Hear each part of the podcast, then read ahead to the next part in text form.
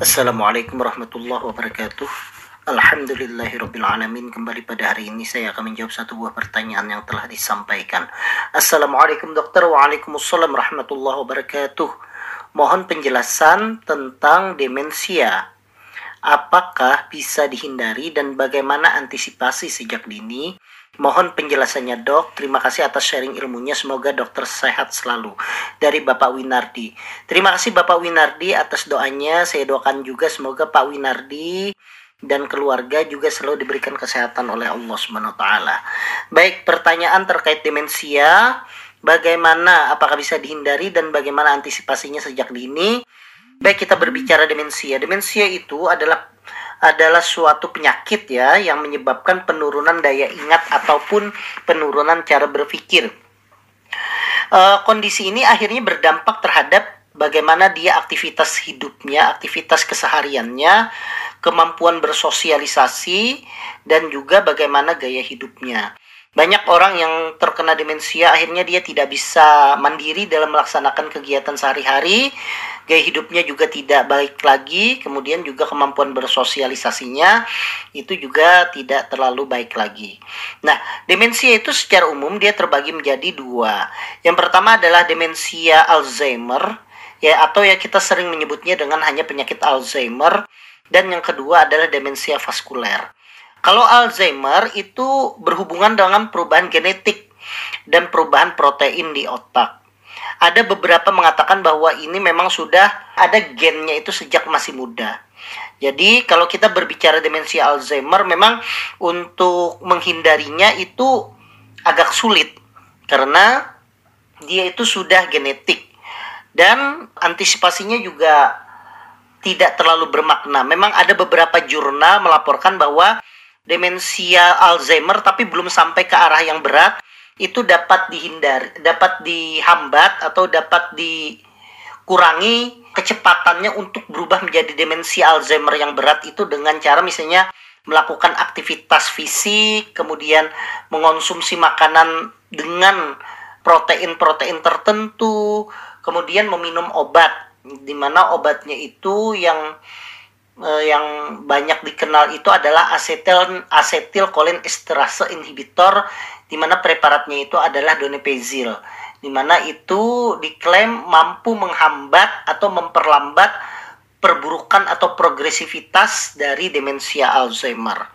Nah, kalau demensia Alzheimer ini memang tadi saya katakan bahwa ini memang penyebabnya itu belum diketahui secara pasti dan e, dikatakan bahwa ini adalah genetik yang mungkin saja diturunkan dari orang tuanya. Ini terjadi karena adanya kelainan protein di dalam otak. Sehingga kalau kita berbicara ini maka memang cukup sulit untuk menghindarinya. Kalau seandainya mulai terdiagnosa ya obat-obatan dan makan makanan yang bergizi tadi yang saya sampaikan dan melakukan aktivitas fisik untuk tetap melatih supaya otaknya itu tetap bagus koneksinya Nah, begitu. Tapi kalau yang kedua jenisnya adalah demensia vaskuler. Nah, kalau demensia vaskuler ini penyebabnya itu adalah karena gangguan pembuluh darah di otak. Gangguan pembuluh darah di otak itu bisa karena misalnya adanya sumbatan pembuluh darah yang menyebabkan otak itu menjadi kekurangan oksigen bahkan terjadi kerusakan di otak akibat oksigen yang tidak ada atau karena adanya perdarahan. Nah, stroke yang berulang itu adalah penyebab tersering dari demensia vaskuler ini. Nah, demensia vaskuler tentunya bisa kita antisipasi. Bagaimana antisipasinya? Ya antisipasi supaya jangan terjadinya stroke. Misalnya sebagai contoh, kalau seseorang itu menderita e, darah tinggi, maka tentunya darah tingginya itu harus diterapi rutin agar selalu terkontrol. Kalau dia itu menderita uh, suatu sindrom metabolik, misalnya kolesterol yang tinggi, trigliserid yang tinggi, atau gula darah yang tinggi, maka tentunya sindrom metabolik tersebut harus diobati agar tidak terjadi sumbatan pembuluh darah dan tidak menyebabkan terjadinya stroke yang ujung-ujungnya nanti akan terjadi misalnya demensia vaskuler. Selain itu ternyata ada beberapa penyakit yang bisa menimbulkan gejala demensia. gejala ini ya saya sampaikan bukan penyakit. Jadi kalau penyakit demensia tadi sudah jelas ya bahwa dia itu ada tadi demensia Alzheimer, kemudian ada demensia vaskuler. Kalau ini gejala demensia, jadi menimbulkan gejala mirip seperti demensia. Misalnya sebagai contoh, misalnya adanya penyakit tumor tumor otak. Nah, tumor otak itu kalau dia menekan organ tertentu, otak di bagian tertentu dia menyebabkan terjadinya gangguan daya ingat sehingga sehingga mirip seperti demensia. Itu bisa saja sembuh kalau seandainya tumor otaknya itu di diambil atau dioperasi oleh dokter ahli bedah saraf. Kemudian selanjutnya adalah efek samping obat.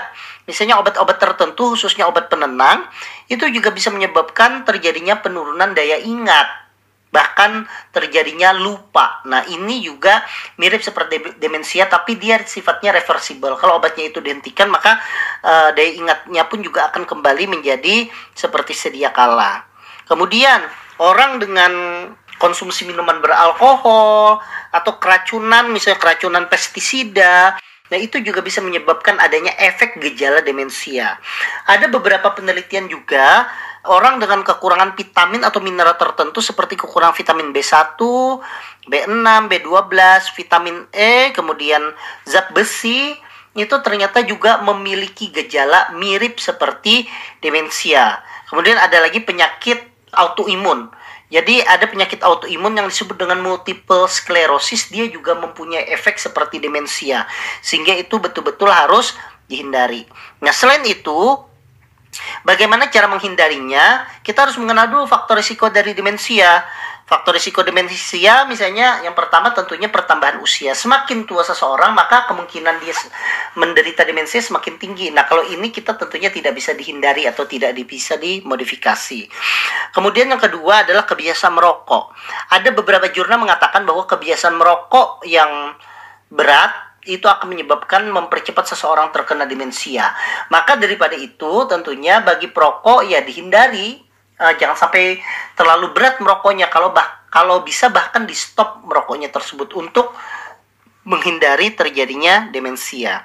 Kemudian orang yang jarang berolahraga seperti disampaikan di beberapa jurnal tadi bahwa salah satu cara untuk mencegah perburukan dari demensi itu adalah aktivitas fisik yang baik. Nah, salah satunya adalah berolahraga. Orang yang jarang berolahraga tentunya akan menyebabkan terjadinya demensia yang lebih sering dibandingkan orang yang sering olahraga. Sehingga bagi yang jarang olahraga saran saya tetap untuk sering berolahraga. Pola makan yang tidak sehat juga ada. Kemudian yang tidak bisa dimodifikasi itu ada riwayat demensia dalam keluarga. Jadi keluarga yang punya demensia maka keturunannya juga risikonya dia lebih tinggi untuk terjadinya demensia. Nah, demensia sendiri itu punya tahapan. Jadi jangan sampai kita uh, mendiagnosa itu tanpa tahapan karena demensia itu ada yang ringan, ada yang sudah berat. Karena itu kita harus memberikan tahap supaya kita bisa ini terapinya seperti apa, tindakannya seperti apa masing-masing tahap.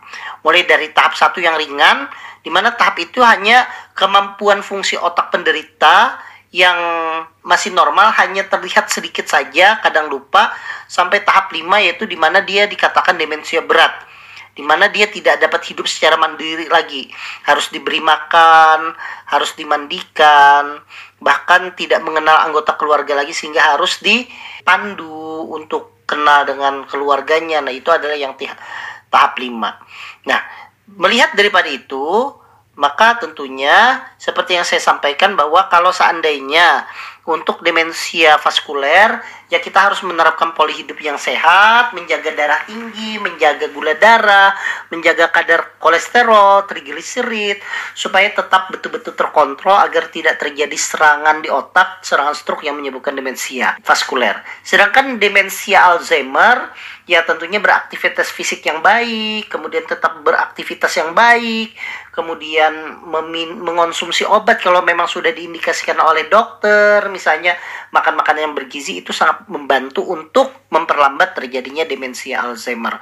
Demikian Pak Winardi, terima kasih banyak atas perhatiannya, atas pertanyaannya. Semoga ini membantu Pak Winardi kalau memang ada permasalahan tentang masalah demensia dan kepada seluruh jemaah yang mendengarkan ini semoga kita diberikan kesehatan oleh Allah Subhanahu wa taala. Wassalamualaikum warahmatullahi wabarakatuh.